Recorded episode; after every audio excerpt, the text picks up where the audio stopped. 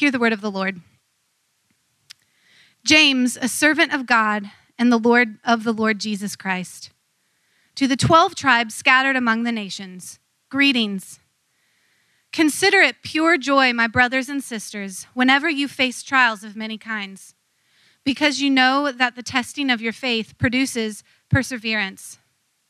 Let perseverance finish its work so that you may become mature and complete, not lacking anything. If any of you lacks wisdom, you should ask God, who gives generously to all without finding fault, and it will be given to you.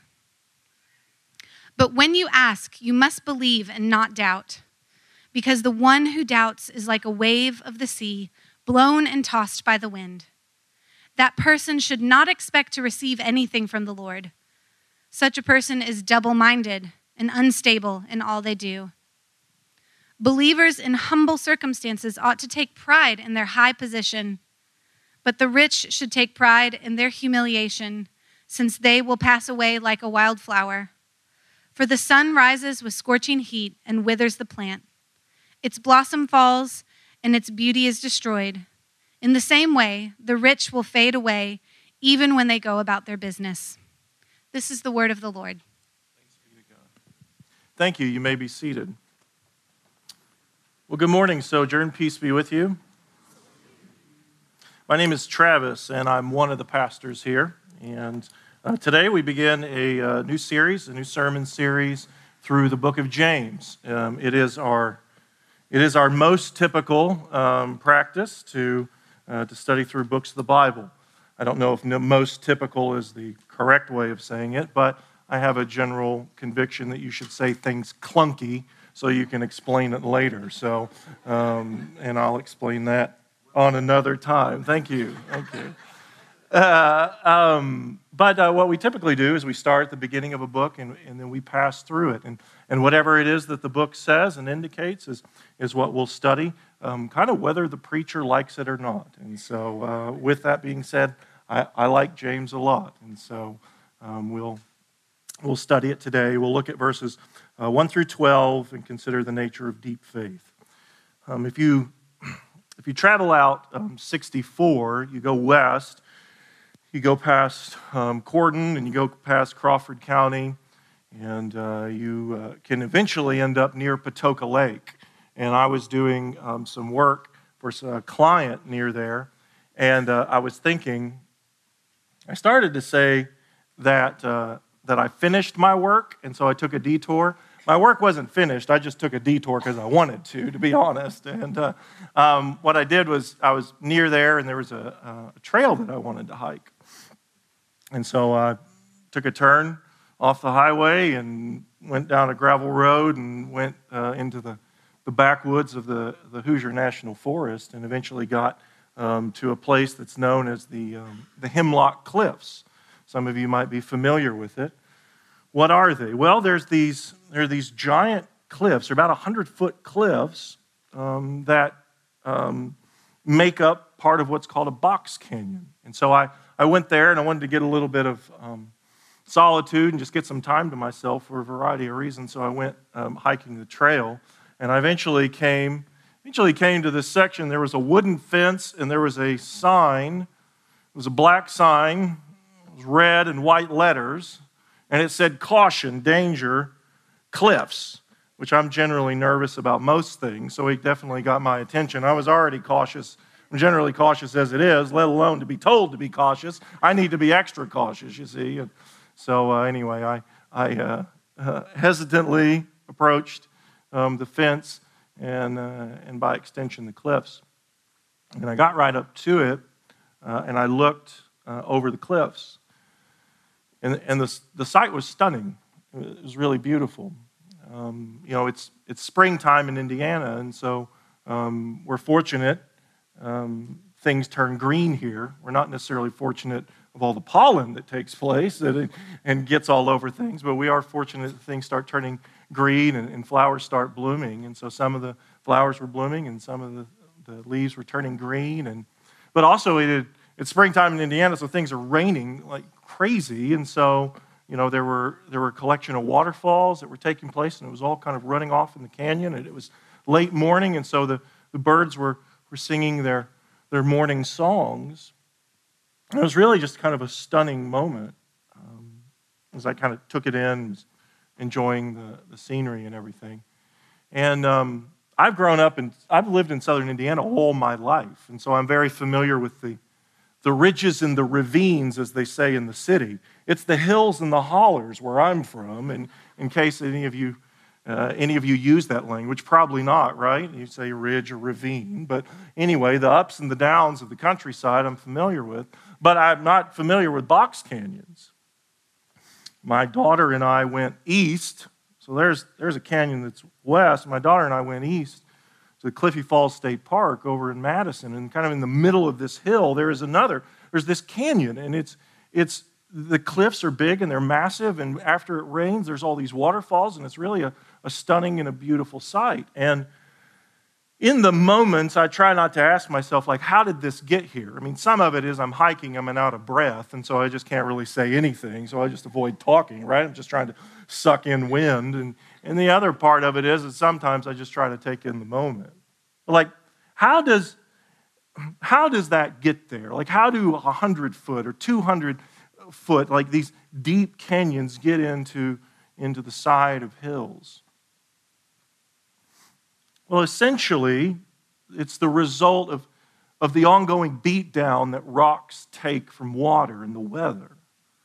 Basically, water hits the rocks over a long period of time, and, it, and, and the water and the weather inflict suffering on the rocks. And so, over the course of time, there's rain, and it, and it and the water runs over the rocks and then, and then the weather changes and the, and the water that's down in the, the cracks they freeze and they expand the rocks. And then when it melts it breaks away and it chips away at the rocks. And over the course of time of all the storms and the back and the forth and the changing of the weather, weather it creates something that is deep and beautiful. And it seems to me that that's true in nature it's also true with regards to our Christian life. Have you ever met somebody that you really respect and admire in the Christian life? I don't know for sure, but I know for sure that that person has weathered a lot of storms. That there's something deep and that's beautiful about faith is the result of suffering. That's the main point of the message. That's the, the point of the book of James, and specifically in the verses that are before us in James chapter 1, that anything that is deep and beautiful, a Christian's faith that is deep and beautiful, is the result of ongoing suffering. And that's my prayer today, is that you'll hear God saying to you that the purpose of your sufferings is to produce a deep and beautiful faith in Christ. You might be asking, now, how is it possible that our sufferings produce a deep and a beautiful faith in Christ? Well, I believe there's three ways that our sufferings produce a deep and beautiful faith in Christ. First is by producing perseverance in us. First is by producing perseverance in us. Second is by moving us towards wisdom. Second is by moving us towards wisdom. And then third by preparing us for the future. There are three points in the sermon today. Um, and so, first, by producing in us perseverance. Now, who is James? James is the younger brother of our Lord Jesus Christ. If you recall, when Meg wrote, uh, read the, she didn't write the scriptures, she read them. her, her, her voice is very powerful. It is not able to invoke the word of God, though. Um, uh, if you recall, whenever the scripture was read, it said James introduced himself as, he didn't name drop.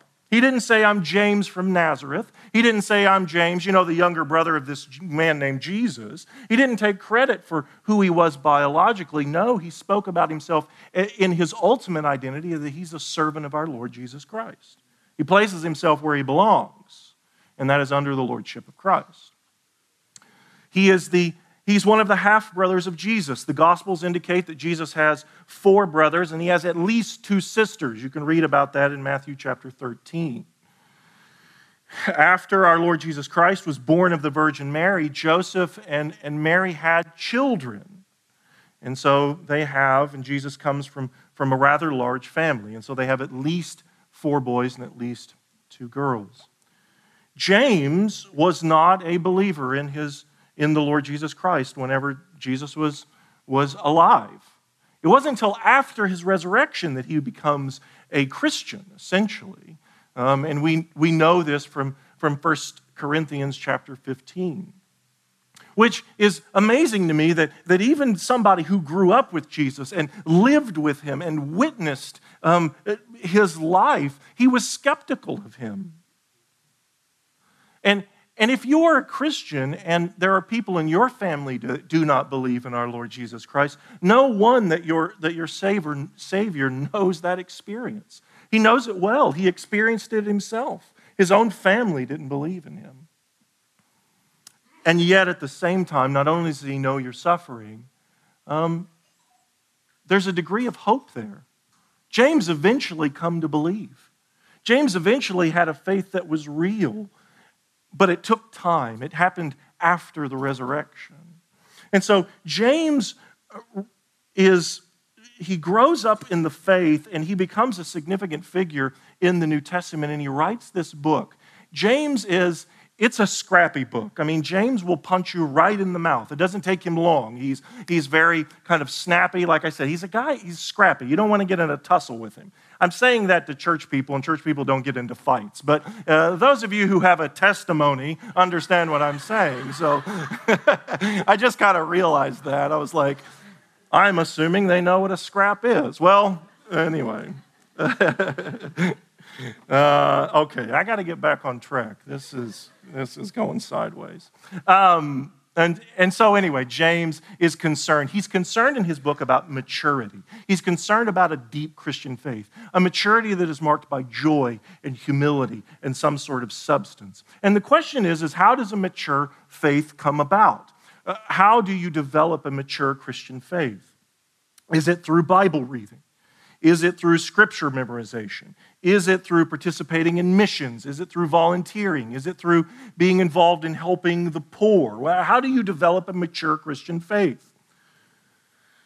Well, all of those things are good and they may have their place, but according to James, a mature Christian faith happens as the result of heartbreak, as the result of pain, as the result of suffering. Look here with me at what James says in James chapter 1, verses 2 through 4. Consider it pure joy, my brothers and sisters, whenever you face trials of many kinds, because you know that the testing of our faith produces perseverance. Let perseverance finish its work so that you may be mature and complete, not lacking anything. So, there you see that he's concerned about maturity. He wants you to be mature and complete, to be a whole person and not to lack anything. And did you see, did you see how that comes about? Well, James gives two commands. He starts things out with a command. Those of you that, that you like practicality, James is a very practical book. And what he, he does is he opens things up in verse 2 by giving a command. And the command is consider it pure joy. When I was first a Christian, I mean, I became a Christian partly as the result of, of, experiences of suffering. And then when I come to read James, I'm like, you know, I, I, I wanted to get good with this Jesus guy so I could avoid suffering, and this guy is telling me to be happy about it. Well, is that what the command is? Well, I was speaking with Pastor Jeremy Quillo a few weeks ago, and he was talking about how much he likes this passage. And he said, The command is to consider. The command is not necessarily be happy about your sufferings. Consider it pure joy.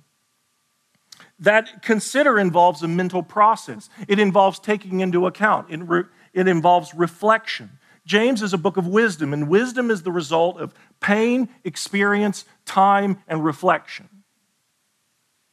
If you have suffering and you reflect upon it, you will gain wisdom. And James says, consider. Now, it does say consider it joy, and you might be saying to me, well, isn't joy an emotion, right? And joy is about being excited, right? Being excited about being excited, okay? And everything's just excitable, right? Because that's what joy is. Joy in the scriptures is something more than just kind of the passing moments of excitement that may or may not characterize our life. Joy is a deep confidence in the goodness of God and that I belong to Him and He belongs to me. And no matter what, that's what's true about me. And I'm happy about it. It says in the scriptures, the joy of the Lord is our strength. Strength is something that you keep, it's something that, that, that you possess. It's not something that kind of comes and goes. And He says, consider it pure joy. Why? Well, verse 3 says you consider it pure joy because you know that the testing of your faith is producing something. It's producing what? It's producing perseverance. Some of your versions might say endurance. Now, what is that? The best way to describe perseverance is that perseverance is essentially having thick skin, a soft heart, and, and a steady walk, steady feet. Thick skin, soft heart, and a steady feet. It enable, the, you have thick skin, meaning that you're not puffed up in prosperity or cast down in adversity. There's, there's some sort of substance. You, life doesn't get to you. The victories or the defeats don't get to you in such a way that, it's, that it derails your faith. Victories can derail faith as much as much as suffering can derail faith. You can be, you can be puffed up, you can be proud after a good time or, or a season of blessing, but at the same time, you can be cast down because of just the ongoing onslaught and difficulties of life. So, perseverance, you have some sort of thickness to your skin, but, but it's not just like stoic and you're just like, I'm completely unaffected by life. I'm the equivalent of a telephone pole. You know, I, sometimes I reflect on telephone poles, and it's like no matter the season, they're tall and brown, you know, uh, which is probably, I need to have something else to do in life. Just now, as I'm thinking about that, it's like it's kind of a pointless reflection. But anyway, don't tell me that. I already figured it out. So, um, but you know, you it's just there. Telephone poles are just there. Is that what is that what perseverance is? You're just there, unaffected. No, there's a soft heart. You're able to rejoice with those who rejoice. You're able to weep with those who weep. If you're a hateful conservative, you're essentially a bleeding heart, right? Only hateful conservatives say such things, right? Nobody said anything. They're like, I'm a conservative and I'm not hateful, you know? So this is that hills and hollers speech, you know? Nobody says hateful. Anyway, sorry. I've got a, I should have seen my therapist before. I got a lot on my chest. But.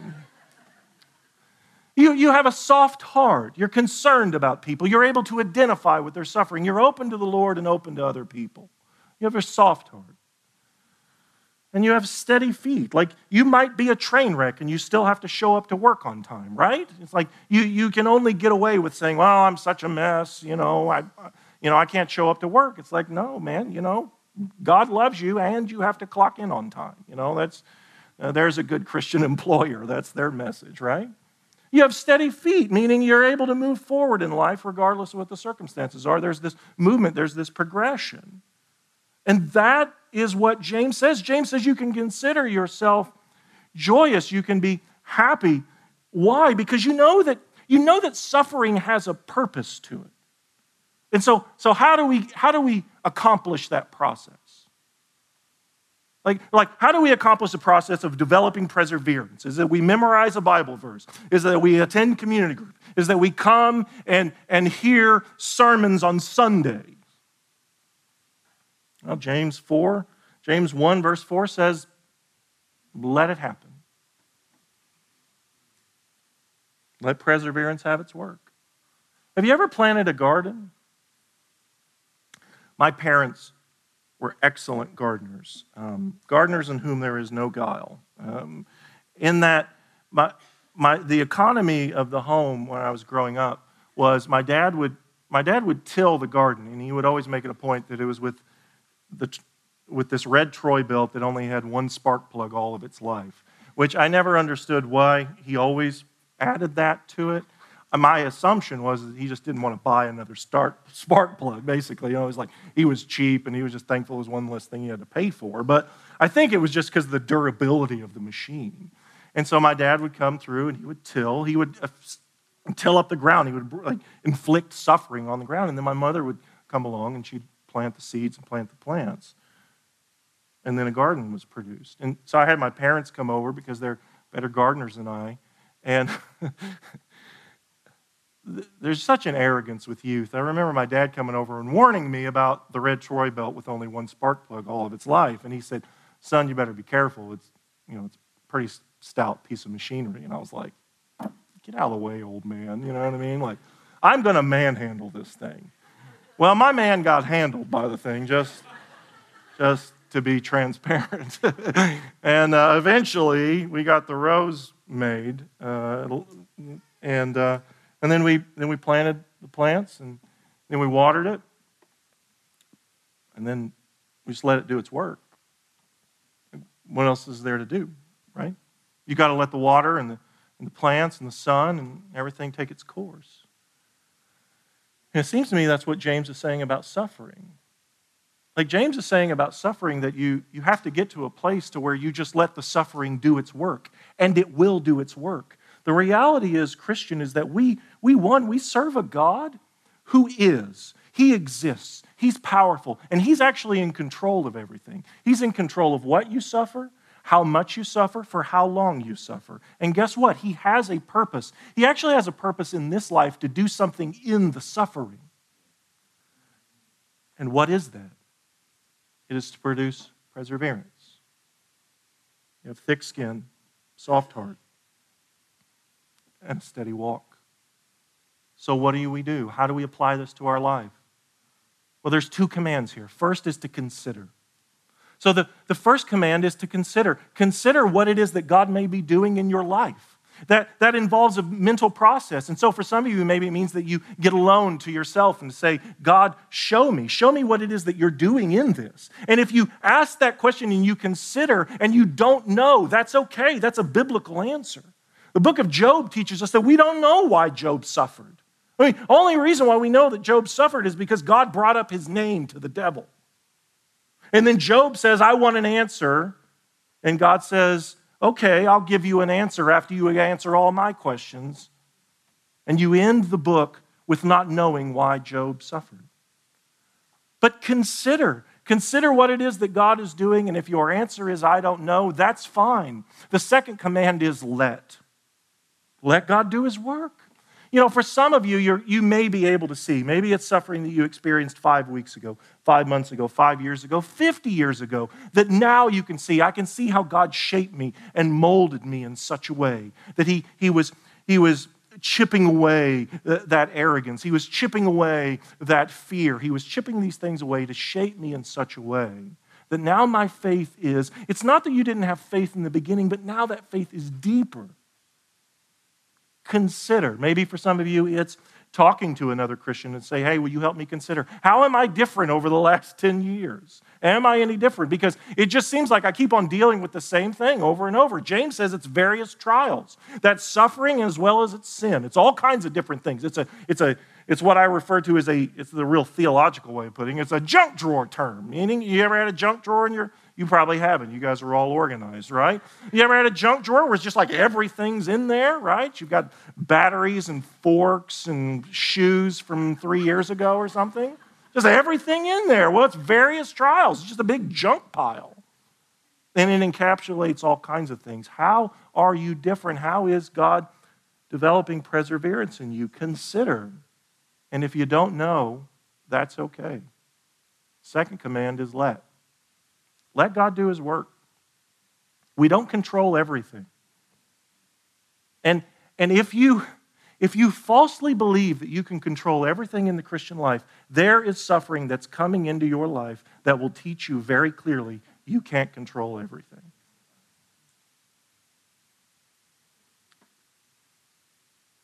God is developing a deep and beautiful faith in Christ in our hearts through our suffering by producing in us perseverance. Second, he's also doing this by moving us towards wisdom. So as James continues, he gives another command. Look here with me in James 1, verses 5 through 8. If any of you lacks wisdom, you should ask God, who gives generously to all without finding fault, and it will be given to you. But when you ask, you must believe and not doubt because the one who doubts is like a wave of the sea, blown and tossed by the wind. That person should not expect to receive anything from the Lord. Such a person is a double minded and unstable in all they do.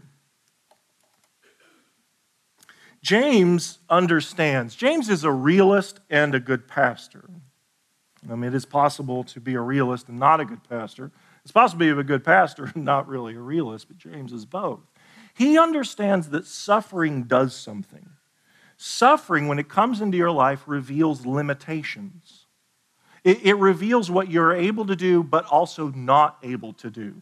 And in suffering, sometimes you're not able to see what it is that you should or should not do. So, what do you need? Well, you need wisdom. What is wisdom?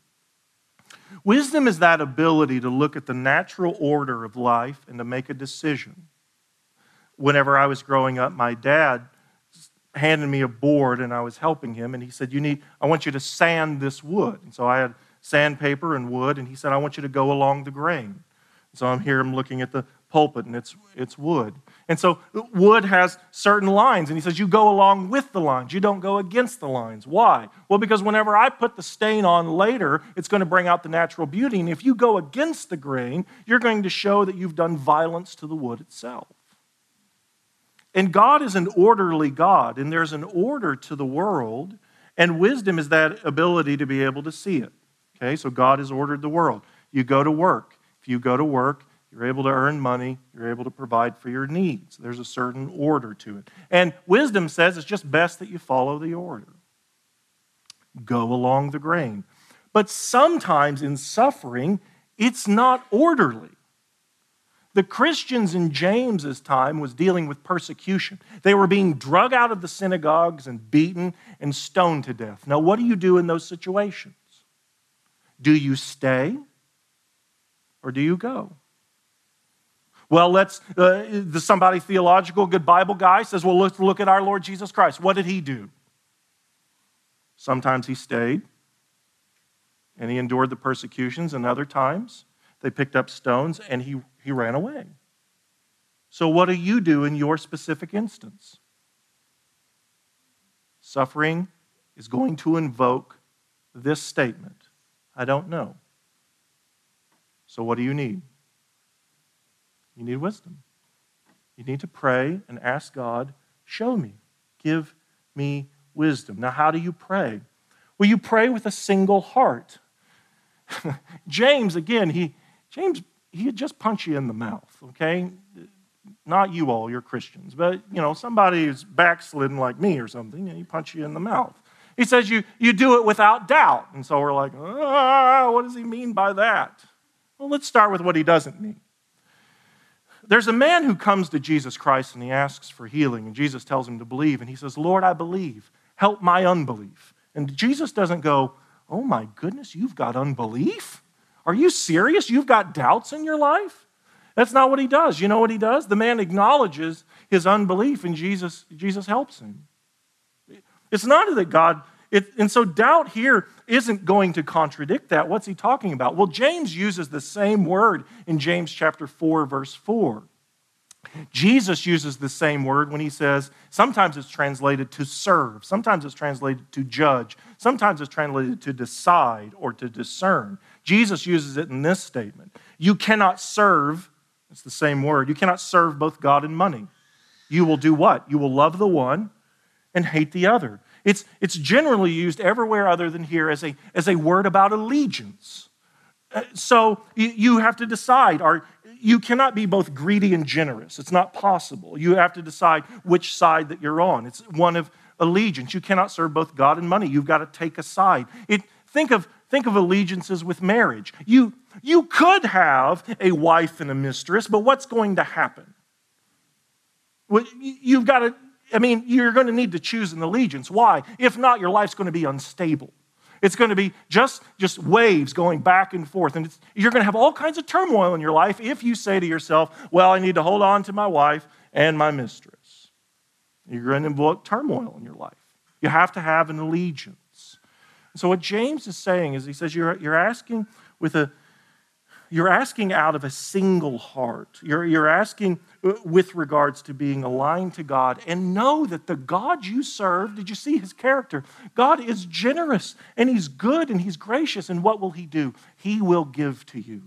James is essentially saying that we as Christians, we need to acknowledge our own limitations. Will we, in our suffering and our trials, will we continue to trust ourselves or are we going to trust in God? Like, what are we going to do in our trials? Let's say that you're smart. What are you going to do if you can't think your way out of a trial? Are you going to continue to align yourself with your own abilities to rationalize? You might get a trial that's going to make you say, I don't know. Well, maybe you, you've got a lot of social skills, and so you're able to build relationships with people in such a way that you can get out of situations because people like you. What are you going to do if they don't like you? Maybe you, maybe you're you're strong and you have a really good work ethic and you're just able to grind it out and work your way out of a situation. Okay, great, wonderful. Those are all good and fine. What are you going to do if you can't work your way out? Then where are you going to turn? And that's the purpose of suffering to enable you to turn towards a God who says, Hey, I'm here. I'm willing to help you.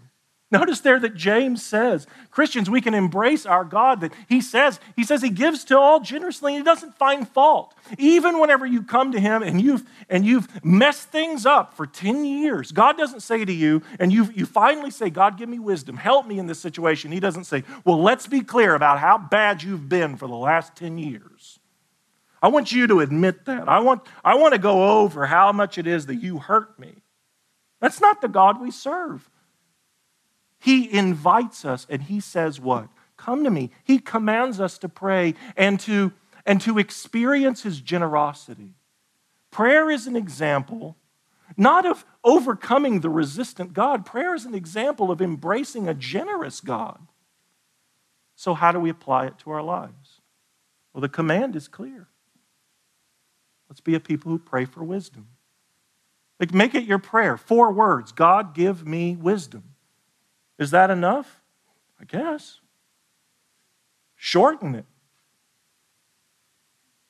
Let us be a church that's willing to say, when we don't know what to do, God, I don't know what to do. Please give me wisdom. And let's not worry about what we were trusting in all the way up to that point. God's not concerned about it. He is a generous God who doesn't find fault. So let us be a people when we are in pain, when we're brokenhearted, say, God, please give me wisdom. He's moving us towards wisdom. For some of us, we need to apply this. We need to ask ourselves, I want to ask you, like, what keeps you from praying to God? Like, what keeps you from praying to God? You think you need to measure up? You think you need to have, I found this in my own life. It's like, well, you know, I, I need to have kind of a couple of good days and then I'll pray on the third day. You know, theologize it. You know what I mean? It's like, you know, three days and then the resurrection or something. Three good days and then I'll pray or something like that. Yeah, I mean, that sounds theological, blasphemous too. No. Say to God, give me wisdom. What keeps you from praying? The reality is, Christians, God is looking to produce a deep and a beautiful faith in you and he wants to move you towards wisdom. So, how do you get wisdom? Well, according to James, you ask for it. And then, third, by preparing us for the future. So, James will, will continue on, and, and, and he starts moving towards, he starts addressing specific people in, in his church. And he, he starts addressing rich and poor. In the wisdom literature, and James is one of them, you'll find it in the book of Proverbs, is the easiest place. You, you have discussions about the rich and poor, different economic classes. The wisdom books are very realistic and they embrace certain realities. And one of the realities is, is not everybody makes the same amount of money. And the other thing of it is, is James is he's a pastor and he's got rich and poor people in his church. And what James, here's what James does not do. James does not say, well, we shouldn't have any rich people. And he, and he doesn't say, well, we shouldn't have any poor people. He acknowledges that both are present. And actually, he pastors them uniquely. Not, not every believer needs the same thing all the time. And, and sometimes we're at different stations in life, economically, or maybe our age, or whatever it is. And so we, we need to apply things differently. And so James says, he says to those who are poor, he says, I want you to, he says, you, he says, you ought to take pride in your humiliation because, because, of, because of a future exaltation, even a present exaltation now. It's like, what does that mean? Well, what James is saying is he was saying to the, to the proud, to the, to the poor person, you don't need to worry about what is or is not in your bank account. Like, what is or is not in your bank account is not what's ultimately true about you. What's ultimately true about you is that your life is, is seated with Christ on high. Like, that your life is, is protected by a Christ who is exalted in the heavens and a Christ who will come from the heavens and who will exalt you one day. Your, your present financial difficulties are not what's ultimately true about you. It may be what you're experiencing, and we won't, don't want to deny that. But he's saying, hey, let's think about the future here, not just about the present. And that's one of the things that's tricky about suffering is suffering can hurt so bad you can't think about anything else other than the right here, the right now. And James is saying, hey, there's future relief here. And then he says to the rich, he says, well, you exalt in your humiliation. Your riches are, riches are kind of like plants in the middle of the summer. Now, what is that talking about? So, well, um, I grew up in the country. It took us like four, four and a half hours to mow our grass. First time I met and had a significant conversation with a Christian from the city, he told me that he put fertilizer on his grass. And I, it was one of those, you don't know what you don't know until you know it. I kind of cocked my head and I'm like, if you put fertilizer on grass, it makes it grow. Why would you want to do that? You know, like when it takes you four and a half hours, you know what you long for? You long for July and August and a drought. You know what I mean? Where the grass won't grow, right? Because, you know what I mean? You don't have to deal with it anymore. And so what happens? There's this like inherent desire for the future to come when all things will be burned up, you know, you know something like that. I'm getting a little cynical on this one. um, and what, so anyway, uh, something that James is saying is actually edifying. I'm getting, getting beside myself. But uh, what's James saying? James is saying, well, well, what are you placing your hope in? Like I was placing my hope in, in July and August. You know what I mean? It's like if there rain came in July, it was like, oh no, we've got to, we got to keep on mowing. You know, something like that. And it's like, well, no, you, you you place your hope in the future, but, but you know what? You don't let, the, you don't let this present reality, whether there's rain or not rain, you, you don't let that ultimately um, be your identity. You, you don't, you, you're wise in that you, you save up money, but you don't make the money or the lack thereof your ultimate identity, whether you have it or you don't. And so for the rich, Jesus will make this statement. He says, What? He says, Store up for yourselves treasures where? in heaven, not on earth. Why? Well, because moth, moths and rust can get it. Do you know how long it takes to save three to six months of emergency savings? Those of you who follow Dave Ramsey, it takes a little while to build up three to six months of emergency savings. It doesn't take very long to spend it, okay? Unfortunately, I know what that's like. and what, what happens? When you go through that, what does it do? Well, it's supposed to teach you that, yes, out of wisdom, I have that. But you know what? I don't bank on that. Because it doesn't, it doesn't take too much. It doesn't take too many challenges to go from very wealthy to very broke. So is that what I'm going to put my hope in? And James is saying, yeah, don't do that. Don't put your hope in that. It's going to go away. And then he finishes off by saying this in James 1, verse 12 Blessed is the one who perseveres under trial, because having stood the test, that person will receive the crown of life that the Lord has promised to those who love him. He opens it up by saying, Blessed. It's a word that's used a lot among Christians. What does it mean? Same thing as what he said earlier in verse 3. It's a word for joy, it's a word for happiness. And here he says, Blessed is the one who perseveres under the trial. What's the trial? Well, it's, it's this life. The trial are the experiences that we have in this life. Like personally, I've been dealing with a lot of discouragement. And one of the things that I've been saying to myself is, you know, this life's just harder than it needs to be. Everything about it's harder than it has to be. And the reality is, is that this life's so hard, it's going to kill us. You know? I mean, none, none of us are going to get out of this world alive. And some of us, through the course of time and age, have come to experience more of that. And James says there's, but there's a joy. And this isn't a joy in the present. James 1, verse 3 is the joy in the present, that you know God's doing something in your life right now. No, this is a joy that's a future joy.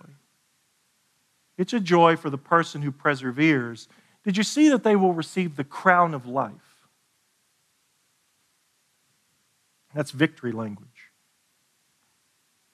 It teaches in the scriptures that Jesus Christ will he will raise us from the dead one day.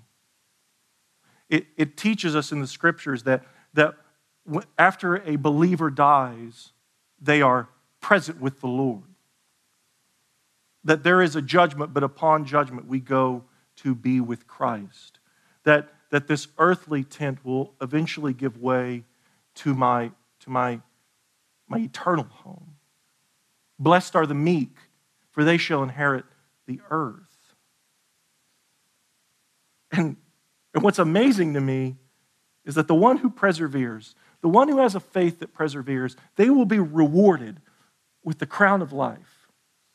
And so we may not get out of this world alive, but for the Christian and the person who is trusting in Jesus, when they get out of this world, there will be life. There will be a celebration of their persevering faith, as, as frail as it is, as small as it is at times, as mistaken filled as it is, because it's a faith that is deep and beautiful and belongs to Jesus, they will be rewarded one day. Oh, what a Savior. I know that's true from the Word, and I know it's true in the Lord's Supper. Because you see, on the night when Jesus was betrayed, he took a loaf of bread, and after giving thanks, he says, This is my body broken for you. Take, eat of it. Do this in remembrance of me. In the same way, he took a cup of wine, and after giving thanks, he says, This cup is the cup of the new covenant, sealed by the shedding of my blood. Take, drink of it. Do this in remembrance of me. For every time you eat from this bread and you drink from this cup, you're announcing the Lord's death until he returns. Christians, I invite you to come forward after I get done praying and the musicians begin playing. There'll be stations throughout the auditorium our tradition here is to come off, tear off a piece of bread, dip it in the juice of the wine, whatever your conscience permits. And the wine will be marked by a piece of twine. And there will be gluten free elements to my left and to your right, if that will serve you. And if you are a Christian, um, please come partake of communion with us. But if you're not a Christian, I would ask for you to respect our tradition. Please don't take this, but, but please take Christ. He's a Savior who died so that you could have faith in Him. Please believe in Him. Let's pray together.